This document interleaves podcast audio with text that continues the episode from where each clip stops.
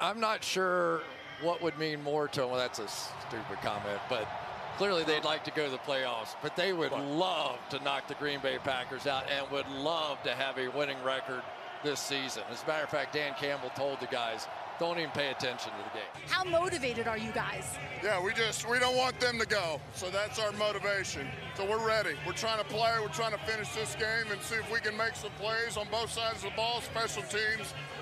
And uh, that's our objective. When he was talking to us, he said, look, we don't know what's going to happen, but either we're going to the playoffs or they're not. Right. That was it. That was the message to the team. Either we're going or they're not. And these guys are playing. Hey, chill Alaska, chill Alaska. They are going to go for it. It's Lazard, and he's stopped behind the line of scrimmage by Alex Anzalone. So forget chill Alaska. Anzalone was all over it. And the Lions will take over at the Packer 31. I, every week I say, I've never seen that before and I get to do it again. I have never seen that before. I have no idea what happened right there. Oh, he pushed a member of the athletic training staff. That's ridiculous. I don't even watch TV, but I heard everybody already picked their pick the Packers over us. Stop playing with us. That's all I gotta say, man. Don't let these tears fool you. It's all dog around this mug. I'm good. We're not where we expected to be, and so in that regard, it, it's a complete failure. And um, you know that's a tough pill to swallow. Let's go now, a little life out here.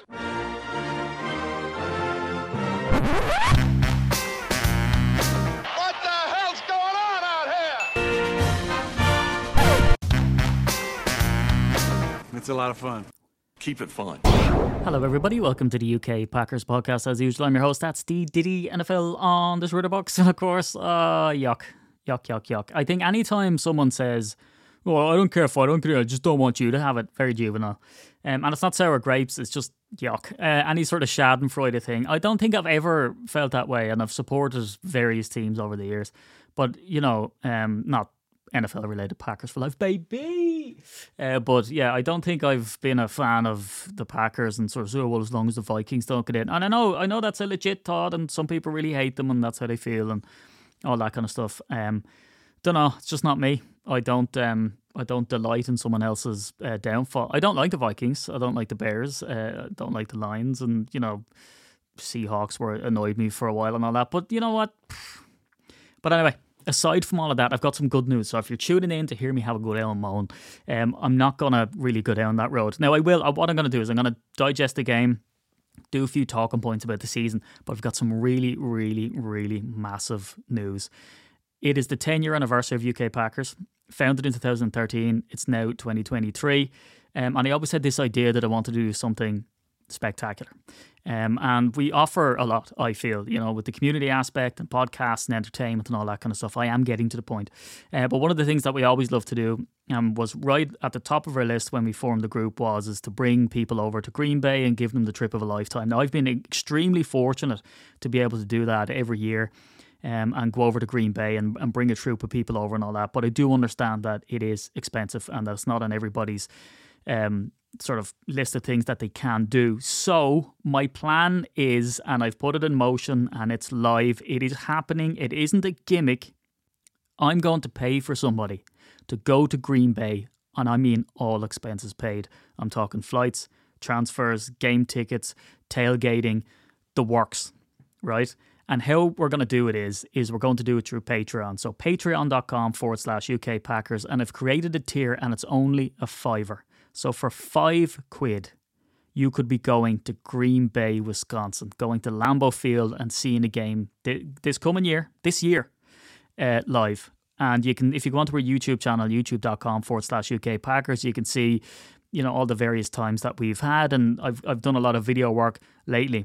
But this is not a drill. If you get onto patreon.com forward slash UK Packers and you go to the Lambeau tier and get in there and you become a patron for a fiver a month, you could be going for a couple of grand's worth of cashish over to the States with us on our trip. This is nothing to be sniffed at. I mean, talk about it. Like, if you look at all of the big, if you look at the Packers themselves, you look at NFL UK, you look at all these people, they make you jump through all these hoops and they make you enter these anonymous uh, competitions. And, you know, here is us, little UK Packers, right?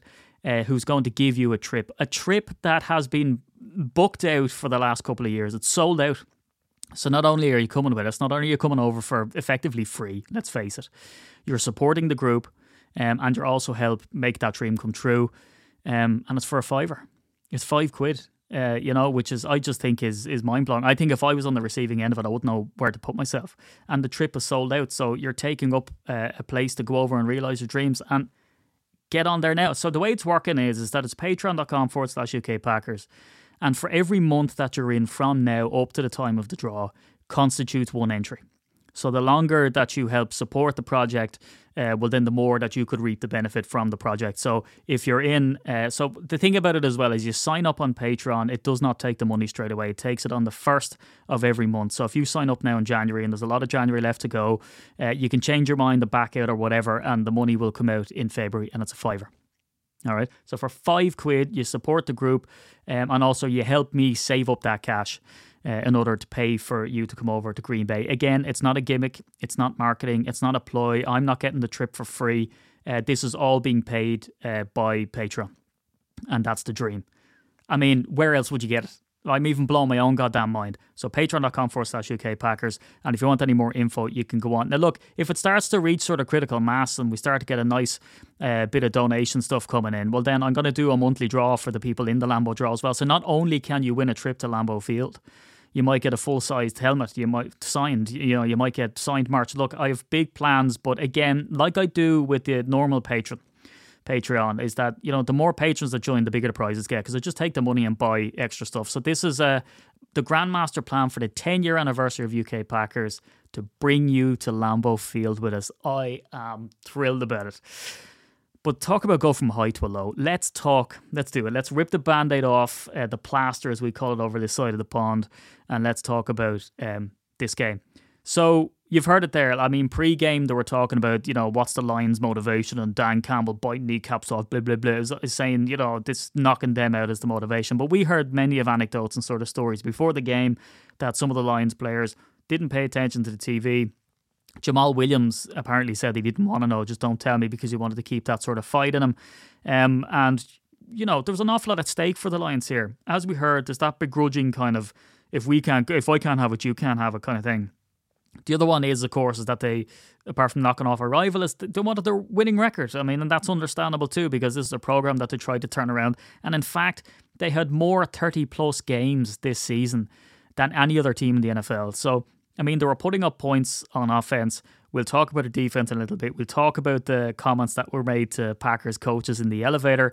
But for the Lions, they went out, they played the game. We shot ourselves in the foot. The Lions uh, seemingly tried to do what they could as well to shoot themselves in the foot. And the painful part about it is, is this was a massively winnable game. However, the Lions end up with a winning record, which is the first time they've done so in five years.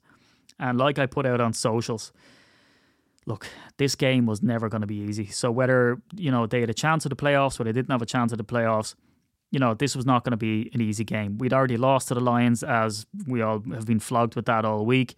Um, but this was never, never going to be easy. And of course, when we lost, and there was all that sort of confidence from Packer fans, and I'll go into that. The Lions social team absolutely roasted us. Oh my god! Now they use fart noises, so I mean, credit where credit's due. If you use fart noises, it's very sophisticated comedy. I, I, I have a Brett Favre fart drop, in fact, uh, on this podcast. Um, but look, they went on about um, one of the main things they kept picking on was Rodgers saying, despite the fact that Rodgers came out and said, you know, this is going to be a tough game and they're a good team and they're not the same team as they were, but he had remarked that, you know, we can't lose to that team three times in a row. Um, and, you know, the Lions social media team and the players, they all sort of keyed in on that. And we're sort of like, oh my God, I can't believe you called them that team. But when you look at the defense for the Lions, they had the most yards allowed in the NFL, the fourth most points allowed. So it's not exactly a shock that Aaron Rodgers would turn around and say, we can't lose to that team, a team that has been dominated by the Packers for many a year. But again, credit where credit's due. The Lions came out, uh, did enough what they had to do. Matt LaFleur said in his um, halftime presser, he was saying, look, you know, the team that wants it the most will get it, and that is what it is. And I guess it is that bitter pill to swallow because, you know, seemingly they would have no real dog in the fight in the sense that they can't get to the playoffs and it's just bitterness. But like that's what the NFL is, is competition. No one's going to roll over and let you in, especially a division rival. But anyway, this is why I was sort of reiterating to you know, on prior podcasts, and it's not an I told you so method, but it's if you've listened to the prior podcast, you know how I feel about it. I just want to reiterate to all of you told you soers before the game. Nobody who watched the Packers up to this winning streak would have sanely predicted their run in December. Now you can point to the December record, but then what you also have to remember is, is that this was 13 and 3 rosters we're talking about here uh, from an Aaron Rodgers who was playing at an MVP level with Davante Adams, right? So you can look at the December record, but it's it's totally skewed. It's not magic. You know, you don't look at the December and go, look, obviously things factor in it comes to crunch time of the season, you'd have to look at who their opponents were in December. Uh, the cold weather factors into that. And if there's warm weather teams coming in, it definitely acts an advantage for the Packers because we know that they practice in the Hutson Center outside. Um, so they get that sort of stuff. But let me just hold the horses here. Is that, and it was kind of like that moment. They talk about the Wall Street crash, right? And they talk about how JFK's father knew that was coming because the guy shining these shoes or a taxi man was talking about how they were buying stocks and he sort of saw the writing on the wall. I had that JFK daddy moment when in the actual serious football analysis, they were talking about offense and defense and special teams. But destiny, they spoke about destiny like it was a thing. Look, there isn't a destiny coordinator. Uh, so when you talk about destiny, you're in trouble. Destiny is not. Destiny is a name of a girl, right? It's not, you know, or whatever it's certainly not football analysis. So anytime you start talking about destiny, um, you're going down the wrong path. Now, the team that lost to the Lions is the team that we saw most of the season. And LaFleur said it in his post match presser when he came out and said, look, you know, success can paint over an awful lot of cracks, but they've got exposed. So, yeah, that of course that's the way. If you look at the stat, even down to the Packers and the NFL go to go in the red zone, I mean, they were awful. And when you look at the games that we won, especially of because I like to look at this Lions game as the anti-Vikings game because everything that could go for the Packers in the Vikings game did go. I mean, 14 points uh, in the Vikings game were on the board and we only had 14 yards of offense. That's not destiny. I mean, that's all of three phases coming together complementing each other. And when you put up a lead, stuff gets easier. Um, and we see that kind of happen in this game, not in that sense because no one got up to a, a, hefty lead, but when crunch time happens and the Lions went into this sort of desperation mode as we did and all that jazz, and we'll talk about that a little bit later. You know, you can see how they throw the ball up. There's more 50 50s, and sometimes the team can just come down. It's, sometimes you really just don't expect it.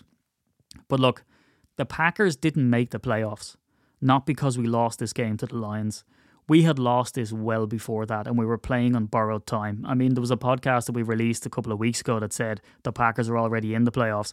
Um, and that was simply because, you know, no one expected us to be here. And I know that's a galvanizing moment and it's great to say and it feels like destiny. And I started to get sucked into it a bit too, going, God, this would look amazing on America's team, wouldn't it? You know, but. The game was weird. I mean, you know, there's some stuff that when you look at after and the talking points we're going to hit on. I mean, that Rasul Douglas slap of the ball when that happened, and that's what that soundbite is at the top of the top of the top, the top of the podcast when Chris Collinsworth Collinsworth uh, was saying, you know, he's never seen that in his life. And the, the explainer for anybody who hasn't heard it yet is is that they blew the whistle. The Lions were going to go for a field goal. And like they always do when you go to ice the kicker, they get the ball snapped and the kicker has a shot at it because the kicker doesn't, he's in his zone, he's in his process. We spoke to Mason Crosby on the podcast many a time. And for them, they're just going through the process. They don't pay attention to anything else. If the ball is snapped and the, the you know, the punter's holding the ball, they're just going to kick it through the uprights, you know. Um, and they've also proved that icing the kicker doesn't work. So that's exactly what the Packers did. They tried to ice the kicker, the whistles blew, and Rasul Douglas could see that they were going to get that practice kick as such. So he went right up into the scrum and slapped the ball away so that they couldn't get that practice kick off. That's not what the penalty was about. The penalty was about where um, the Lions player took offence to that and pushed him, and then Rasul slapped the guy in the helmet with his hand in the. I mean, go figure. Um, and he ended up getting penalised. Like they always said, he always get the second guy as well. And we need to talk about Quay Walker. All right, so Quay Walker, again, the only player on record to be ejected twice since records began to be records, right? Uh, and he got it for pushing the athletic trainer. Um, and again, all of this stuff has been pointed out. This is your first round pick, right? And especially with what happened with Damar Hamlin and everyone's the three on the field is highlighted because of him and all that kind of stuff. And then you push an athletic trainer. Now, like there has to be a bit of common sense here and a bit of middle ground too. I mean, all right, you know, you look at the situation, the player was down. It was not even close to the situation with Damar Hamlin. So you can draw these parallels try make it more dramatic. Uh, but I see all these people sort of, you know, coming out and saying, look, oh, I stand with Quay and all this kind of stuff. Now, Quay Walker come out, and first off, you can see Matt LaFleur, like, absolutely giving him plenty on the sideline. And then Quay Walker comes out and says, you know, look, I'm really sorry, and he owns up to it and stuff. But look, this was building. You could see this building throughout the game, and we all know I'm the body language expert here in the podcast, and you could see that sort of floppy arm Napoleon Dynamite style stuff going on, and the posturing um, that we saw uh, well into the game. He was obviously getting frustrated, but he's a hothead, and that's proven itself now twice to be the only player uh, since records began to be ejected twice in the one season. And this guy's a rookie. Now he owned up to it. and said, "Look, it's a rookie mistake not going to do it again. He reached out to the trainer and said the trainer would reach out to the team and he didn't qualify. It'd be so easy to say, oh, I felt someone pushing me, so I turned around and pushed them, and it turns out it was an athletic trainer, and that was a nightmare for me. But he didn't even say that. He was just like, "Look, it's a it's a rookie moment. Um, he's he's not going to do it again, and all this type of stuff." And you'll have the people on one side saying he said it before and he's done it again, and all this type of stuff, whatever. Um, but all of these people, you know, there's an awful lot of this muck online as well, like Twitter and all. It's like I stand with Quay, and like yeah, that's fine, but he has to own up to what he did. And you push an athletic trainer, especially at this time, it's an absolutely ridiculous thing to do. Uh, pushing uh, someone who isn't in uniform on the field is ridiculous anyway. You know, and people get into it on the sideline and stuff like that. Even when players start fighting, like you know, Finnegan, Cortland Finnegan used to do that. Is that his name? Um, when he used to go after people on the on the field, uh, and um, they start slapping the helmet off him and stuff. It's just once you get that roiled up, they're trying to get into your head. But the push an athletic trainer, you know, and there's all this talk about him deleting his Twitter and people piled on, and there's a middle ground there somewhere. I mean, he he's obviously open to critique and criticism. God damn, like look what he did. Uh, but then once you start throwing vitriol at him and all that kind of stuff, well, then yes, you need to draw the line. But certainly, certainly deserves uh, criticism, and I don't think we can get away with that and go, "Oh, we're all people too." I mean, you make mistakes, you're gonna you know, you're going to get that kind of stuff. But look, the game was kind of never at a reach, really. And I think that's what makes it more painful, you know. I mean, you look at Christian Watson, he's the deep threat. Uh, you look at uh, Bobby Tonyan, he comes down with these circus catches.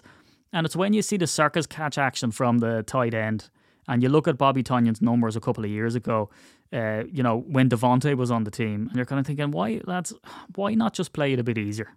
You know, put Tonyan in the slot. Um, why do you have to overcomplicate things? And it really just brings up this sort of, you know, is the scheme too complex? Eh, are they overthinking it? Is Rodgers changing stuff? But one thing that really stuck out like a sore thumb was because when you think about it, right, if you had Jordan, I'm not advocating Jordan Love over Aaron Rodgers, it's just a pondering, right? But if you were to get Jordan Love and stick him in there, you'd have to automatically just sort of dumb down your system a little bit because obviously he's not going to have the experience and arm talent and blah, blah, blah. Um, so you end up using your tight end probably as a traditional tight end. You use them as that kind of safety valve, the same as you do runs out of the backfield. You know, you you get the running back to get open, which is another thing I found that the Packers kind of failed at this season. You know, you lose Davante Adams and you see the good hands that Aaron Jones has. We've all seen him do these circus catches as well. So why you can't use Aaron Jones better um, when you're devoid, especially earlier on in the season, of receiving talent? Then you definitely should do it. Now, I am going to approach certain topics because the podcast will not end. It's gone to once a week now. Um, it's because obviously there's no quick snaps. But a couple of the topics that I'm looking to tackle in the future is, you know, there's talk about retaining uh, Joe Barry as the coordinator. We want to talk about A Rod's retirement. He came out and said, look, I'm not going to hold the team hostage and nobody wants this sort of on again, you know, Ross and Rachel saga of will she, won't she, do they love each other? Um, you know, the offensive performance and the woes that we've had, the free agents that we're going to come up against, and the salary cap conundrum.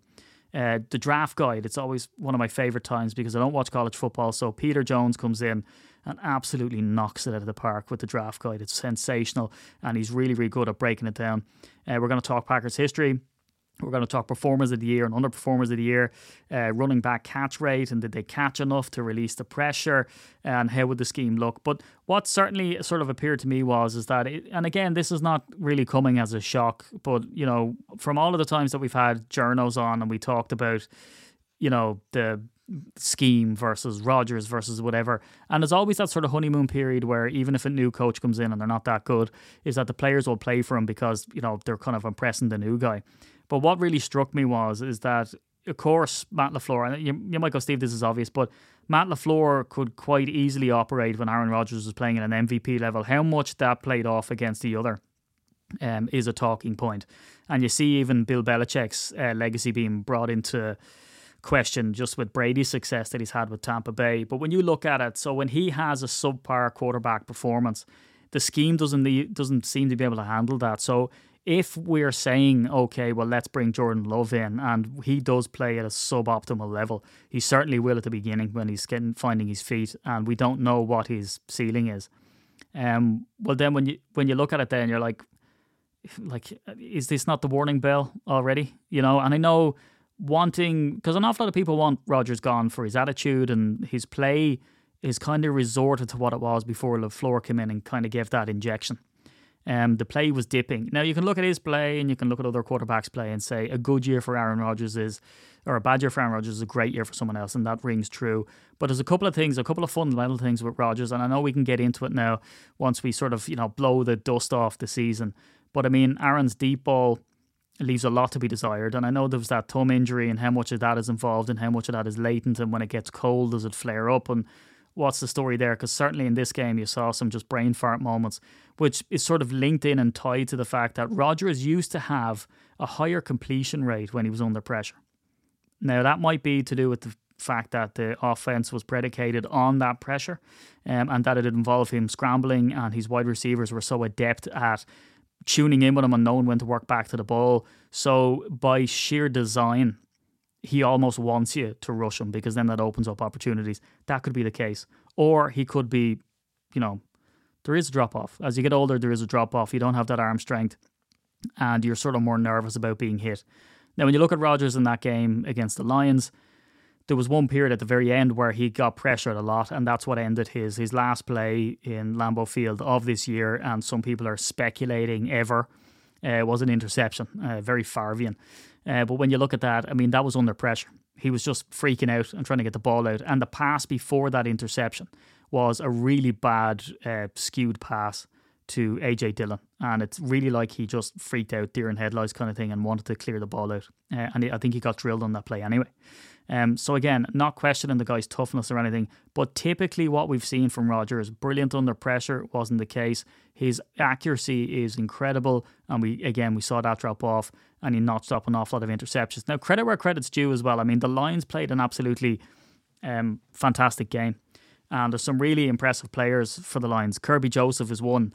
I just thought he was a real standout player, and just I mean the guy's brand new, you know, and he was able to talk to talk and walk to walk. And then on the flip side of that, then, and just talking about Rodgers and inaccuracy and all that, he certainly wasn't helped by his wide receivers. Four drops versus the Lions. Uh, and Rob Demovsky tweeted out that, you know, there was 32 for the season. There was they were the third most in the NFL uh, when it came to it. That was double what they were last season, and it's the most drops that the Packers have had in a decade, which is just incredible. And then you look around the room and you look at other veterans, and they're sort of saying, will he, won't he come back? And there's this debate now on Mason Crosby. And if the game couldn't be any more anti Vikings, and this is what I'm talking about, you know, special teams went fantastic against the Vikings. Keisean Nixon couldn't get out and going. When we look at Crosby, he kicks the longest uh, field goal that he's ever kicked in Lambeau Field and bangs off the crossbar and over. And then this game, he kicks one from 53 and it bangs off the crossbar and comes back. So if there was any sort of game between Nixon going the opposite way, between Crosby, you know, not having that good fortune for it to bounce over.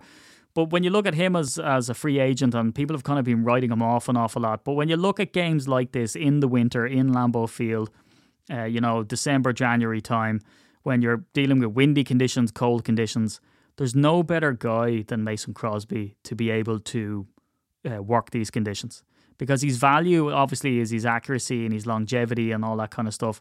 But more so than anything else, he knows Lambeau Field. And look, playing for the Packers is a really unique thing because, as you everybody knows, or if you don't, the Packers do not practice at Lambeau Field. They practice at the Hutson Center. That's why you, when you go on a stadium tour, they don't let you into the locker rooms, and they don't let you in because that's actually where all the players' stuff is. It's not like you know some of the soccer teams that you've went to and you get to go into the stadium and paw away at their stuff because you know that that's not really where they they are. They go into Lambeau Field and that's where they tug out, and then they walk over to the Hutson Center. So that's their changing room, um, which is just bizarre. So when you look at Crosby and he's practicing field goals and stuff like that, you know how much of that dynamic and how much does that get in the way? And you saw with the Lions kicker uh, Badgley. I mean, he missed the kick uh, with six minutes left in the second quarter, and Rasul Douglas tried to get into. He said obviously with slapping that ball down.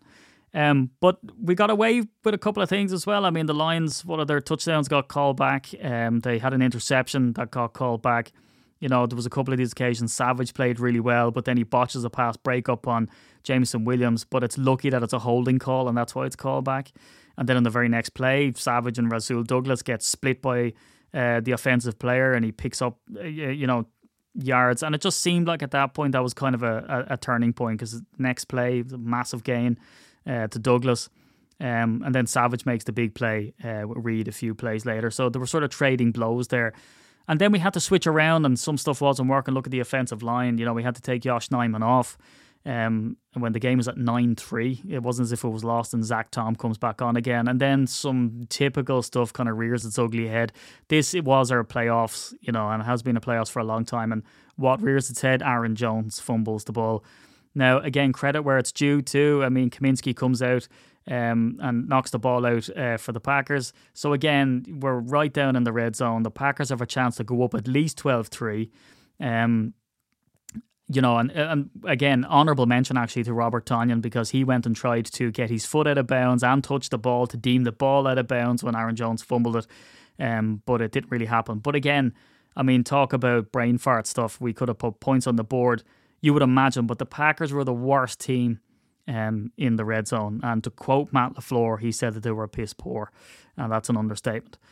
And that's just what it is. So you imagine, you know, getting into the red zone, would we have came away with a touchdown? You know, it didn't seem likely there was some sort of brain fart moments, but you know, it, at least we would have got a field goal for sure because we were, we were that close. And then the second half swings around and it becomes this kind of uh, cumulative effect. So uh, Kerby Joseph comes down, excellent player. Then the ball goes to the Doubs and he drops it when he's when he's wide open. And then Crosby's field goal attempt, as I mentioned, bangs off the crossbar and comes back.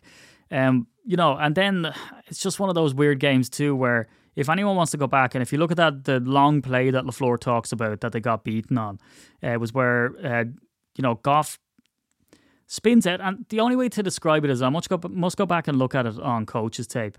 But it seems like that was predetermined, that that big long ball that he was going to throw, because I thought, like, oh, he must have saw a match up at the line that he wanted. But it was Rudy Ford. Um, and they got it to the one yard line, um, and then uh, Jamaal Williams waltzes into the end zone. Then, but when you look at that play, that seems sort of winging a prayer stuff, and that's exactly how we got beaten by the Vikings, um, as well. You know, is that type of nonsense. Is this winging a prayer, just throw it up and see what happens? But the Packers, even then, you know, were by no means out of it. There was a really good sequence of play. Uh, Watson gets that really long catch. Again, sort of highlighting the fact of how promising he could be next year and how he might sort of, um, you know, get Rodgers back on the team because he might be excited about it. And then Lazard goes in for the touchdown. But then Doubs has a drop on the very next possession. So you look at him, and he was excellent early in the season. And People were really excited to get Doubs and um, Watson on the team at the same time, and he's sort of seen as like they used to say that to Rodgers, and they have said it to him a couple of times. Well, you know, you've got Romeo Doubs and you've got Watson, and you know this is ama- this could be amazing, right? And you look at it, and it's for these drops and these sort of brain fart moments that the playoff bid failed. Now, like I said before, this was lost an awful long time ago, and this was just a sort of nail in the coffin if you will. Because again, I'll say it, I mean, if you squeak into the playoffs, and it's amazing after, again, you can say arguably a couple of good games, but when they seem like they really put it together against the Vikings with that complementary football, um, you look at it and go, oh, they they figured it out. Uh, when you suddenly realize it's you know, it's uh, it's not really there. And if they got into the playoffs, you know, maybe that wouldn't have um, wouldn't have happened at all. But look, the the Lions finished out the game, dialed up the pressure on on Rodgers and just made it the the anti Vikes game. I mean, if you look at even the the cream of the crop, the icing on the cake, I should say, was uh, Amon-Ra St. Brown. Uh, you know, gets the ball thrown to him and drops it. Uh, but he drops it onto his own legs and arse, and he ends up coming back with it. And they mark it down as like, oh no, he, he didn't Um, and then they go back and look at it, it's just simply miraculous, you know. And then the Lions pull out all the stops, and the game ends on a pitch, and then they complete a pass on fourth and one to run out the clock. I mean, you know, you couldn't script it. So the game was just bonkers from from end to end. The Packers never really seemed out of it, but I don't know about anybody else. It seemed like one of those games that you could kind of see the writing on the wall once the second half kicked in. Um, it certainly did with me. You know, there's those games where you're like, oh my god, that was that was right there, like that game against Tampa Bay in the postseason. You know, uh, games against the Niners. You look at that and you're like, oh, just stop Raheem Mostert. That's all you got to do. Just stop him. If you just stop him, this is different. You know, and then you look at the Tampa Bay game and you're thinking, just run it in, just run. Uh, I mean, what are you doing? And it just it comes down to like one play, and you know the team is good enough God damn it, I'll mention it. The NFC Championship game against the Seahawks. We were absolutely leathering them in the first half. And you look at the, and it's just inexplicable. Like my mate texted me going, congrats on the Super Bowl, Bert. And I'm like going, just wait.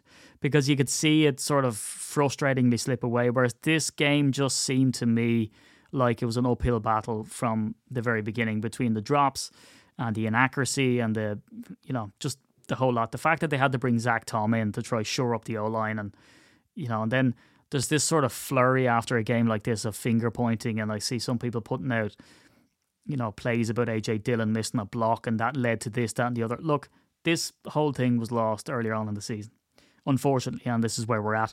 Now, the only thing is, is look, is it a positive? Does this test LaFleur and his one game at a time thing, and does it make people galvanize and all that kind of stuff? Who knows? Uh, and there is some concerning things. I mean, when you look at LaFleur and his opening presser, and here's the body language expert again, but I just feel that LaFleur just lacks that slight aggression factor uh, for me, that kind of ruthless factor. Um, and I know he says stuff like, you know, all gas and no brake and all this kind of thing, but just slightly by just little things. And again, I can read too much into it. And if I was to listen to this analysis, maybe I'd scoff at it, right? But you know, they did that um, podcast with Will Compton and the Barstool lads, and Tonyan and Rodgers are taking the piss out of LaFleur for his bad sort of jokes and his dad jokes. It's like there's a little, he needs that extra edge. And that can be seen certainly in his earlier comments about when he was asked about Joe Barry. And again, like, I mean, the, the game hasn't even been over you know, they still have the spotlights on for God's sake. They're putting the, the ball boys are putting the balls away, right? And you look at it and they're asking him questions, are you going to retain your staff? And of course, he's going to have these conversations and these exit interviews with the players and staff and assess the season and talk to Gutey and talk to Mark Murphy and all that kind of stuff. Um, and he says that Joe Barry is likely going to come back. And that's really annoyed people. And I can see why. I mean, it's hot and cold. And the stuff that really drove me insane during this game was at the end of the game where they needed three yards. So the Packers, you know, cornerbacks play off and they play zone, and of course they pick it up. You know, there's massive deficiencies there. Quay Walker getting ejected twice, the first time anyone's got ejected twice on record, as I've said. I mean, that comes down to a discipline thing. You know, you don't get someone who's going to get a bollocking from their parents do something when they know they're going to get caught and they'll get home and they have to face the consequences. There's a big discipline uh, thing there. And Rasul Douglas, I mean, it wasn't, and I know people are looking into this and making a bigger deal of it. Uh, you know that retaliation thing. That's just it's in the heat of the moment, and I understand that it's not good, but I understand it. And people go, well, there you go. He gave them a shorter field goal and blah blah blah. But Rasul said that himself. I mean, you know, he said that they missed from here or a similar distance earlier in the game, so he was going to make sure he didn't get a practice kick try do it again. Like I said, the conditions in Lambeau, there's certain uh, conditions in that place that are just pure odd. I mean, the world, the wind just swirls around. Blending my words now. Um, so you know, there's those moments, and you look at Joe Barry and say you're accountable for that. And then when you look at when the defense did play well, and you sort of go, are they playing well or are they just playing as they should?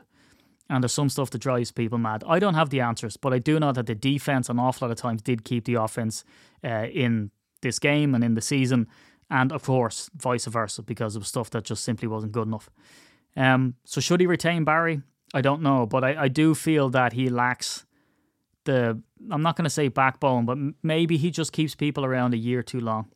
Now, I was convinced that what happened was they asked him about Mike Pettine, and I believe he said the same thing, and then Pettine was let go.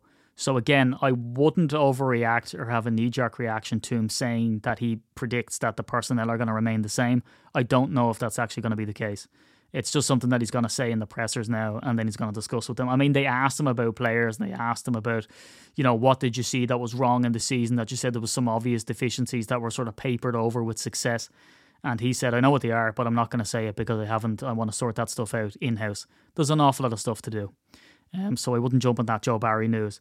But if he is retained, uh, well, then we can do a deep dive onto the Joe Barry defense and see what was good because there was a, a, lot of good, but then we can also see uh, what was bad.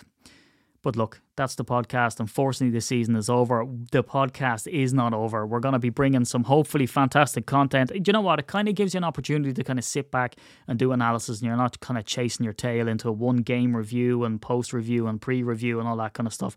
So it's going to be a fun off season. We'll keep each other company. But like I said, the big news is UK Packers is 10 years old. We're bringing someone over, all expenses paid to Green Bay. Uh, the earlier you jump in, the more chance you have to win. So get on to patreon.com forward slash UK Packers and let's make someone's dream come true. I've been at SteeDD NFL. We have been at UK Packers. The podcast is back to once a week. So until next week, go Pack Go.